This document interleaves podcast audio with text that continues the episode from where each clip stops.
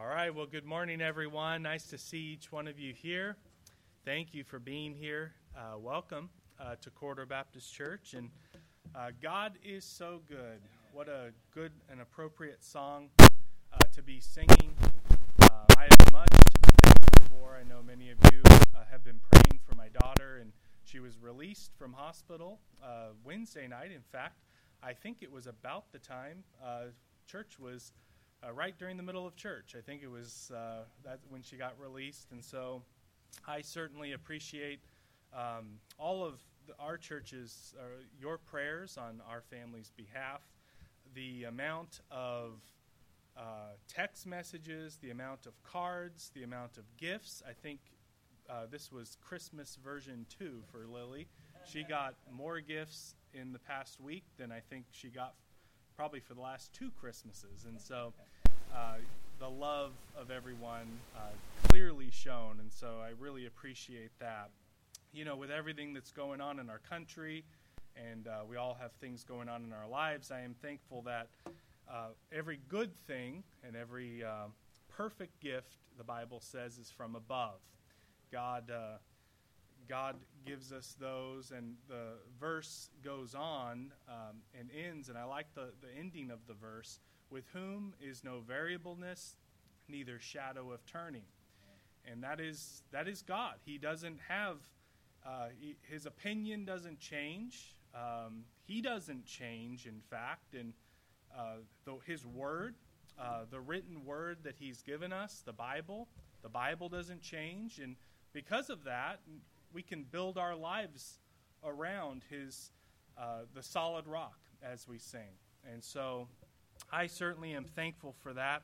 Well, this morning I'd like for you to take your Bibles if you have them. If not, uh, you can. Most of the scriptures we're going to be reading are just going to be up on the screen, so you can follow along with that. But we're going to start in Matthew chapter number 18. Matthew chapter number 18. And uh, we have a question this morning we're going to study how lost are the lost. And in Matthew chapter number 18, the earlier part of the chapter, we see that Jesus is speaking to his disciples and um, talking about uh, the kingdom of heaven. The disciples were very interested in uh, how the kingdom of heaven, the coming kingdom, and who was going to rule, who was going to reign with with Jesus there, and uh, Jesus goes in and talks about salvation and talks about little children and how really when for a person to get saved, they have to really have a very simple faith. You understand, salvation is not complex. Uh, God's gift of salvation is very simple. That it's so simple you don't have to have a, a college degree, you don't have to have a doctorate or anything of that. You really just have to have, we call it a childlike faith.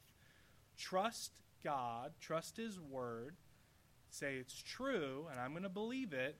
And um, that's really what Jesus was trying to get across to the disciples. But he talks about earlier on in the chapter about offenses and, uh, you know, uh, the the um, just how serious it is to offend um, children and uh, in them not coming to know Christ as their Savior. But I want to pick up in verse number 11, Matthew chapter number 18, and verse number 11.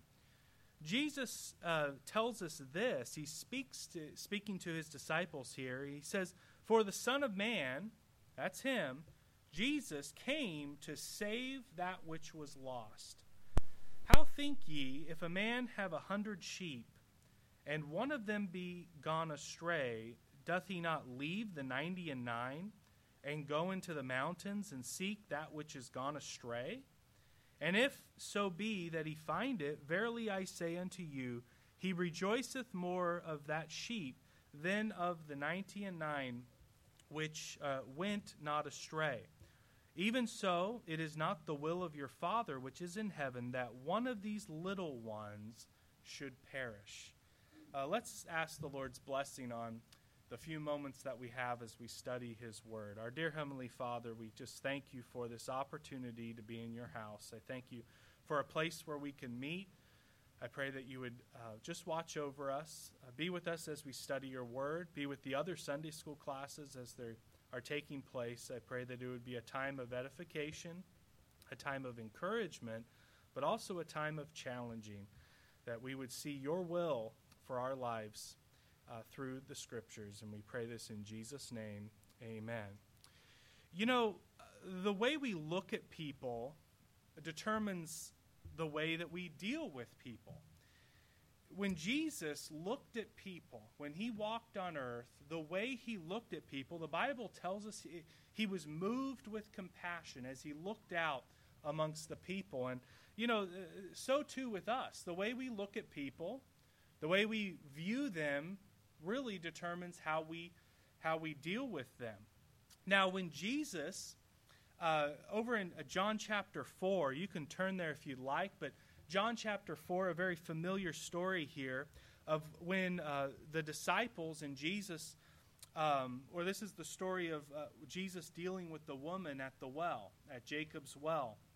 And one of the things that we see in that story, most of you I'm sure have heard of this, that they're uh, traveling and Jesus uh, meets the woman at the, the well there uh, but one of the things we see with the disciples is that they were very self centered during that. Uh, John chapter 4 and verse number 8, it tells us that while Jesus met with the woman there at the well, what did the disciples do? They went off into the city to go buy meat.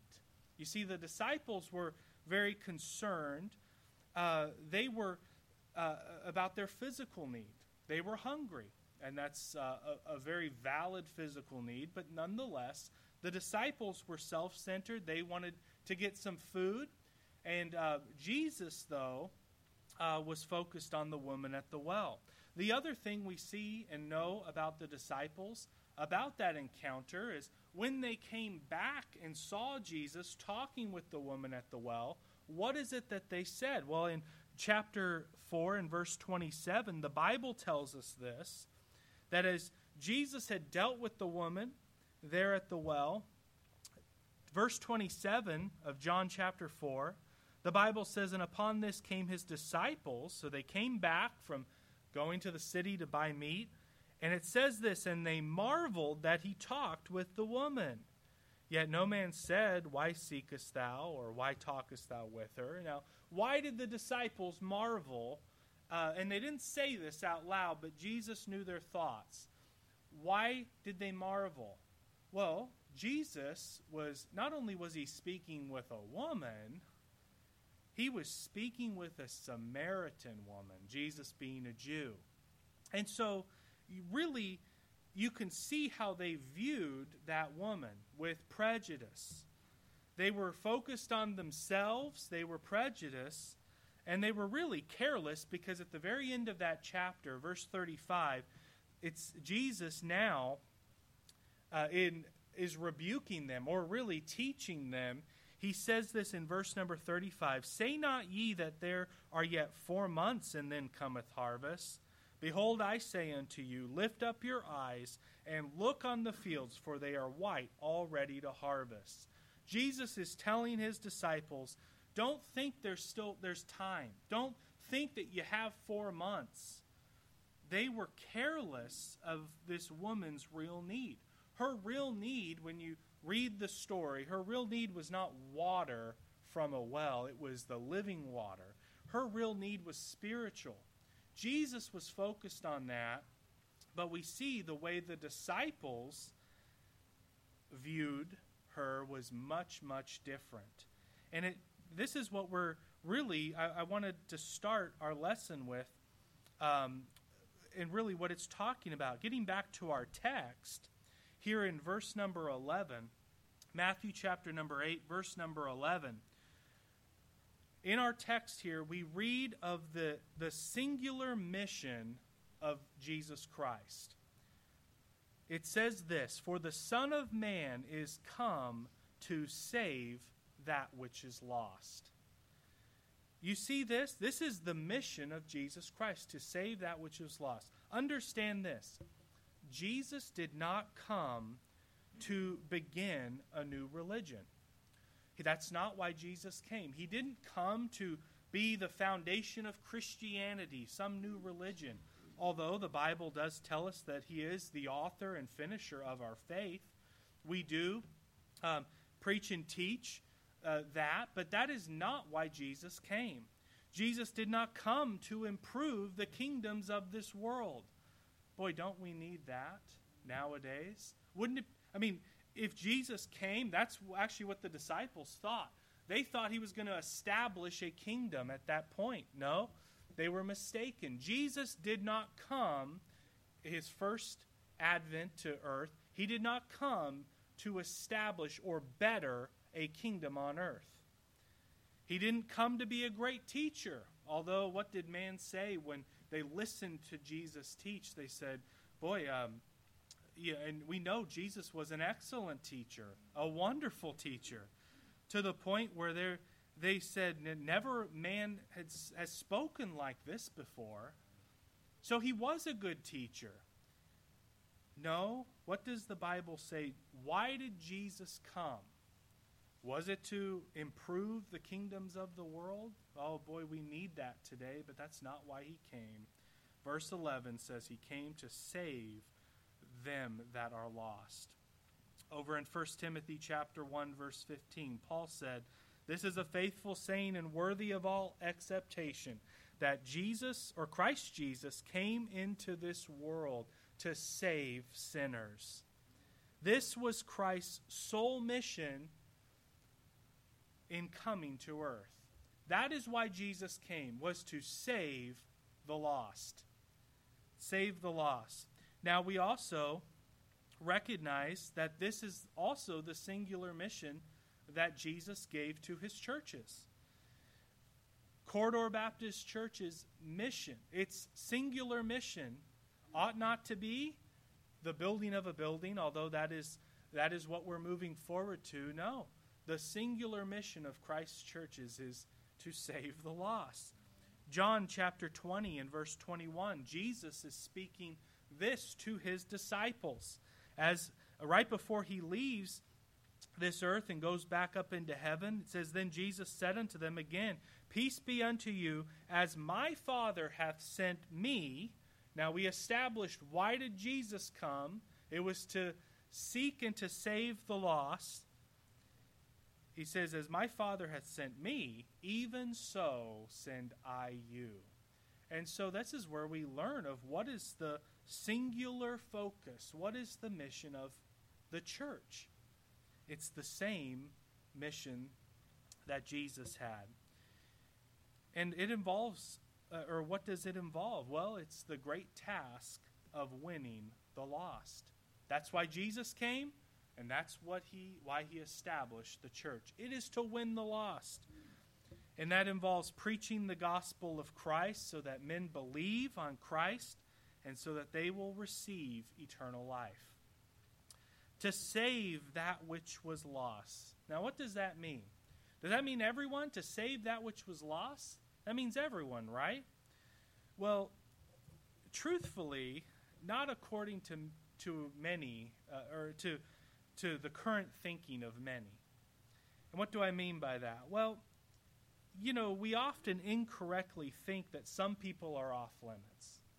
Oh well, I know, you know, um, there are you know there are those that we know that maybe they're Catholic or maybe they're Jewish and um, they have their religion and uh, you know they seem to believe it. They're sincere in it, so you know they they don't they're not lost. They've got they found something.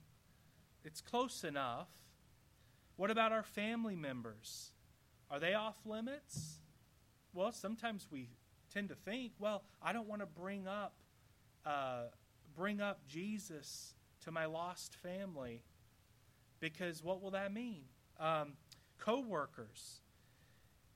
You know, even in our minds, sometimes we think, well, you know, we need to preach the gospel. We need to share the gospel with those that are really, they're really just rotten sinners, the heathen, um, the savage, those that are down and out. They have no hope. They need the gospel. But those that are religious, those that are have their lives put together, those that are respectable, there or, or those that maybe have already been evangelized. No, I, I, I don't have to worry about them. You know, when we study the scriptures, we know this is not true. We know this isn't true.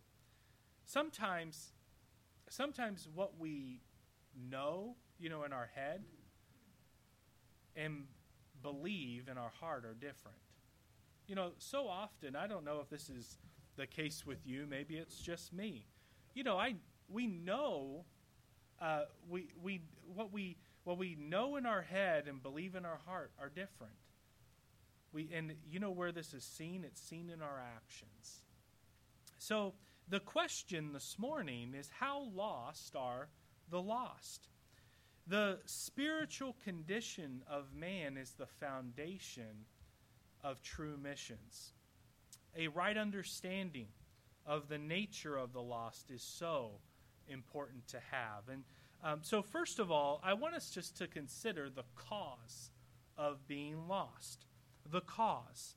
Now, over in the book of Luke, Luke chapter 15, Luke chapter 15, I think this uh, really explains the cause of being lost the best. And this is the parable of the lost son uh, or the prodigal son. We, we all know the story of the prodigal son and how this man, this father, had two sons. And one of the sons came to the father and said, Hey, I would like my inheritance. Um, and the father said, Are you sure? You know, uh, uh, and he got pressure, pressure, and so he finally gave one of his sons, the younger son, the portion of his inheritance. And what did he do? Well, he immediately left home, went into a far country, and spent it all, wasted the inheritance. And through the process of time, uh, he wasted it all and was broke, found himself in a pig pen and realized the fact that, you know what, the servants of my father have a better life than I do. So he repented. He went back to his father. And in verse 24 of Luke chapter 15, uh, I think this ex- really explains the cause of being lost. It says this The father says this, For this my son, and he's rejoicing. His wayward son has come back. He's come back. He says this For this my son was dead and is alive again. He was lost and is found. Now, was the prodigal son really dead? Of course not. No, he was alive. But notice this the father said, Well, when he was away from me, when he was out of touch, when I didn't hear from him, he might as well have been dead. Ephesians chapter 2 and verse number 1 tells us this when we get saved, we are made alive spiritually. And you hath he quickened who were dead in trespasses and sins. You're made alive. And the cause of being lost we have to understand that all men, all women are this way. They are lost, they are spiritually dead. Romans chapter number 5 and verse 12 tells us this Wherefore, as by one man sin entered the world, and death by sin, and so death passed upon all men, for that all have sinned. By one man, that one man was Adam. When Adam sinned, every descendant of Adam, every child, it started with Adam and Eve, their children. Cain and Abel, they were sinners. That sin passed down, and, and we see this. Um, all men, all women are this way. They are lost. And some things about this, it really it begins at birth. We are sinners by birth. Some scripture here in uh, Psalm 51, verse 50, the Bible tells us this. The psalmist writes, Behold, I was shapen in iniquity. Iniquity is sin. And in my sin did my mother conceive me. You know, uh, as wonderful as it is when a when a, a couple um, has a child or the, the mom as the child growing in the womb, you understand the Bible says that's a sinner. They're shapen as that little life um, begins to form and shape. They're shapen in iniquity. In fact, it happens at the point at conception. It says in of chapter 58, verse 3 And the wicked are estranged from the womb. They go away uh, as soon as they be born, speaking lies. And so, from the moment of conception, at the moment of life, we are lost spiritually. We are lost spiritually. We're sinners by birth. Men are this way, they're also sinners by nature. It's in our nature. Jeremiah 17, verse 9 says, The heart is deceitful above all things and desperately wicked. Who can know it? Nothing you can do to change your nature. Um, and you can't, you, you, can, you can have a heart surgery, right? But what do they do if they re, uh, take out your heart and put in another one? They're putting in another deceitful heart. That is in our nature. All men are this way. They're all lost. They're sinners by birth, by nature. They're also sinners by choice. John 3:19 and this is the condemnation that light is come into the world. And men love darkness rather than light because their deeds were evil. They're also sinners by deed. James 4 17, therefore to him that knoweth to do good and doeth it not, to him it is sin. By deed or by not doing that which is right. And so it is important to note that the cause of being lost, all men are this way. All men are lost. All men and women are lost from from really from the point of conception they're lost. But it goes beyond that by choice, by their deeds. And here's the thing to understand men aren't sinners because they sin. You and I are not sinners because we sin. We sin because we are sinners. And so that is that is all men. People sin because they are sinners. And this sin is what breaks fellowship with a holy God. The book of Isaiah, the prophet Isaiah, tells us this in 59, verse number 1 Behold, the Lord's hand is not shortened, that he cannot save, neither his ear heavy, that he cannot hear. But your iniquities have separated between you and your God, and your sins have hid his face from you. What is it that separates man? What is it that separates the loss from a holy God? It's iniquity, it's sin. And this sin also prevents man from entering heaven's uh, uh, glory. The book of Revelation, chapter 21, verse 27, tells us that there shall in no wise enter anything that defileth, neither whatsoever worketh abomination or maketh a lie. And so, man is a sinner. That is why they sin. Sin is what separates them from having that fellowship with a perfect, holy God. And it's sin that prevents a person from entering the gates of heaven. You know, it's a great myth uh, to, to think that, oh, well, God wouldn't send the heathen to hell. No, it, God doesn't send anyone to hell. It's sin that sends a person to hell. Man is born that way. It, and um, it's their nature, and man chooses sin. But uh, the, the question that we have, and so it's important to understand the cause. Why is man lost? Well, man is lost because they are sinners, sinners from birth, sinners by choice, sinners by what they do. It's in their nature. That's the cause of being lost. But then the question is is how lost are the lost? We know all men are sinners. All men are sinners and we know that all sinners are lost. But just how lost are they? How lost are the lost? Is there hope? You know, is there hope? They're lost. Is there hope or a chance for some? Are there degrees of lostness? you know, here's what we know about the lost. Um, I'm just going to give you seven things with some scripture. we know when we're talking about those that are lost, we know that they are lost enough that there is no hope.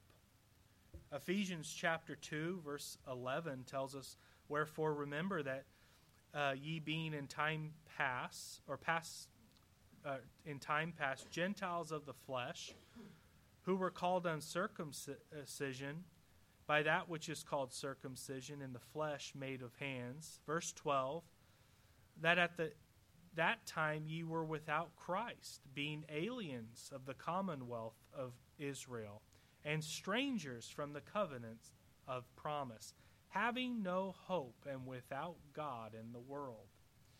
You see, what this verse is really talking about is separate from Christ.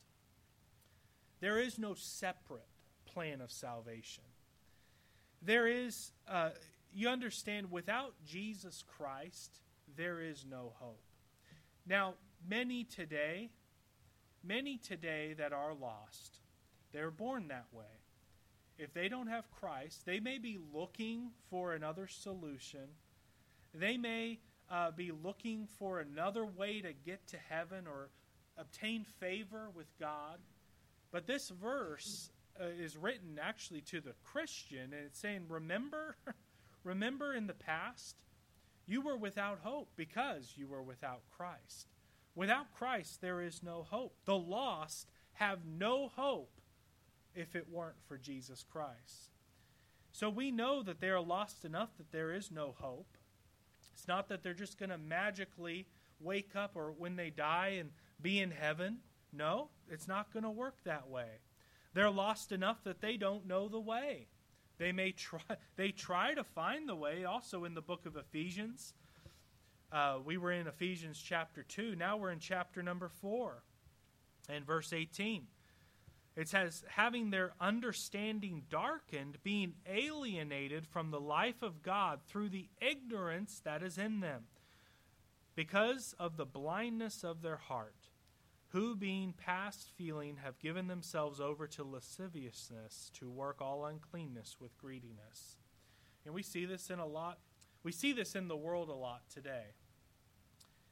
Um, you know, public opinion, uh, expert opinions, they change all the time, do they not? Public opinion, the it, it changes. Experts, I mean, boy, the this past year in 2020, it's still going on. It's constantly changing. They don't know the way. You know, people are blinded and depressed. They're looking for peace, they're looking for hope. Spiritually, though, they don't know the way. Man on his own cannot find the way. They are lost. They're lost enough that they are in imminent peril. This is, Im- this is uh, important to know. John chapter 3, verse 36. Those that we come in contact with, we need to uh, have an understanding of the lost. They don't have hope. They don't know the way. They're not going to find it on their own, but also that they are in imminent, imminent peril. John 3:36 says, "He that believeth on the Son hath everlasting life, and he that believeth not the Son shall not see life, but the wrath of God abideth on him." What this verse tells us is that judgment judgment hangs over their head. They don't they don't know that. But it's true. They're ignorant of this fact so, what do the lost do? They go on living their life. not even realizing they're one heartbeat away from eternity. Now, the scriptures say that the judgment of God, the wrath of God, abides over them. They don't know that. They don't know the danger, the peril that they are in spiritually.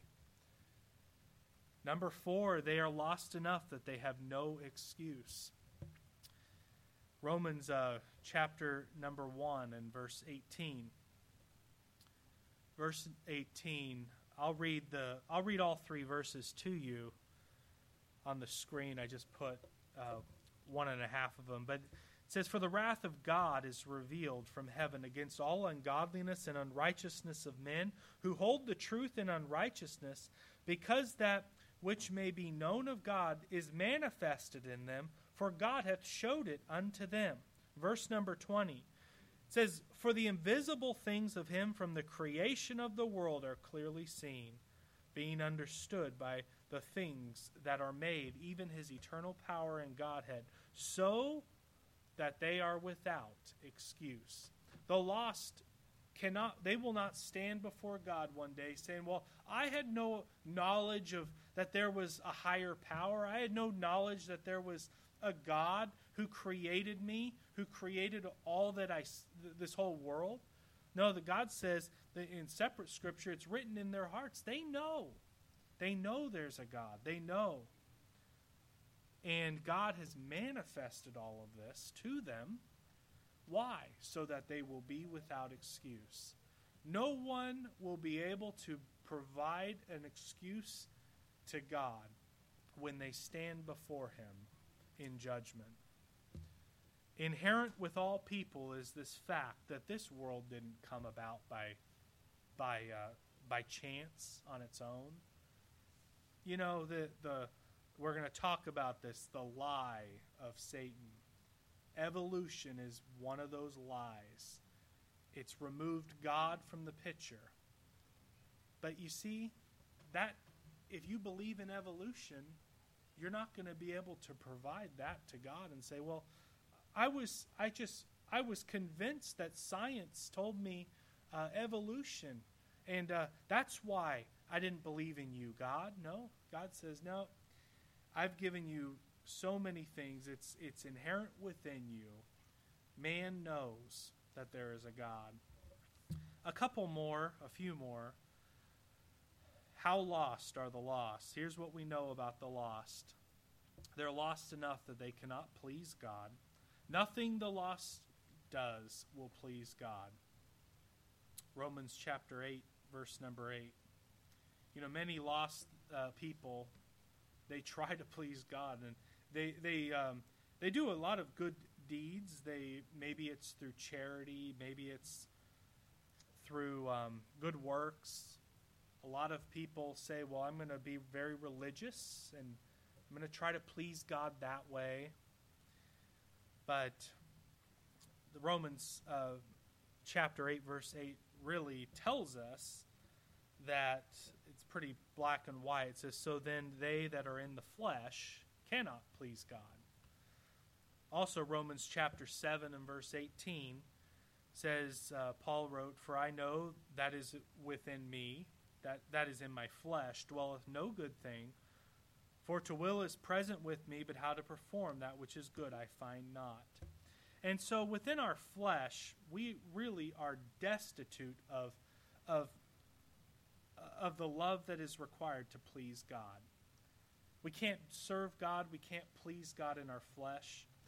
Those that are lost, those that are without Christ, there is no way that they can please God. Now, they may have flesh that is beautiful, they may have flesh that is strong, it might be educated, it might be religious, it might be well fed, well clothed, but flesh is flesh. It's still flesh. The lost are lost enough that without Christ they will perish. Over in Luke 13, verse 3, says, I tell you, nay, but except ye repent, ye shall all likewise perish. And um, he, Jesus says again, I, I tell you, nay, except ye repent, ye shall all likewise perish. Without Christ, they will perish. And then finally, finally, the last point here how lost are the lost? They're lost enough that Jesus would go after just one of them. Look in our text. We'll get back to Matthew chapter number 18. Matthew chapter 18 and verse number 12. Jesus says, How think ye if a man have an hundred sheep, one hundred sheep, and one of them be gone astray? Doth not he leave the ninety nine and go into the mountains and seek that which is gone astray? This really shows us, Jesus is teaching us here, the importance of each one of us. Each person is important. One person is precious enough that if that if uh, to Jesus that you understand Jesus would have gone to the cross for one person. He didn't. He went to the cross for everyone. But one person is valuable enough to Christ. Jesus would go after just one. That is how lost the lost are. In conclusion, in our text, we can see God's will. What is God's will? Well, look in verse number 14. It says, Even so, it is not the will of your Father which is in heaven that one of these little ones should perish. Jesus was teaching the disciples here because when you read earlier in the chapter, he's talking about little children. Little children who are lost and them coming to know Christ as their Savior. Each child, each lost person is valuable to Christ. And it's God's will that not one of them will perish. Without Christ, they will perish. But God's will is that they won't. Now, we also read of Satan's will over in 2 Corinthians chapter number 4 and verse number 3. What is the one thing that a lost person needs shined in their life? It's the gospel message. They need their sin revealed to they need to realize that they're lost first. The prodigal son came to the point in his life when he realized he was lost. He was destitute. He was uh, his life was a mess, and he realized if I go to the Father, I can have a better life. And he did that. But the gospel is the light. And it says this, but if our gospel be hid, it is hid to them that are lost. You understand? If you know the gospel message, the good news, you know what Jesus did. If you are saved this morning, you have the gospel. You have Christ, the Holy Spirit living within you. You understand? The gospel's not hid to you. But we as Christians, we can hide it from others. We can hide it from those that are lost. And that's what this verse is talking about. If our gospel be hid, it is not hid to us, it's hid to them that are lost, in whom the God of this world hath blinded the minds of them which believe not, lest the light of the glorious gospel of Christ, who is the image of God, should shine unto them. You know, our lost family, our lost co workers, they're blind to the gospel. It's God's will that no lost person would perish. It's Satan's will to hide the truth from the lost people. So, the question this morning, the final question is what is your will? What is your will? We know God's will, it's very plain, it's very simple. It's that not one person, one lost person, will perish. Satan will do his very best to say, You keep the gospel to yourself. You don't shine it. Shine that light, the glorious gospel, the gospel that can save the lost person. You keep it to yourself. Don't shine it. That's Satan's will. Hide the truth God says, No, my will is that not one should perish. How lost, I, I started the lesson by saying the way we view people really impacts how we interact with them. How lost do you think the lost are? The way you look at people determines how you'll deal with them. Do you see them for who they really are or what they really are? Lost. Do you see people as lost the way God sees them? You see, rightly understanding the spiritual condition of man is the foundation for seeing the world the way God sees them. Jesus came to save the lost. He came to save you. He came to save me. He came to save each person that we come in contact with. My prayer this morning for myself, for you, is that we all would see the world as God sees it and have concern enough to be a light in what is quickly becoming an increasingly dark world.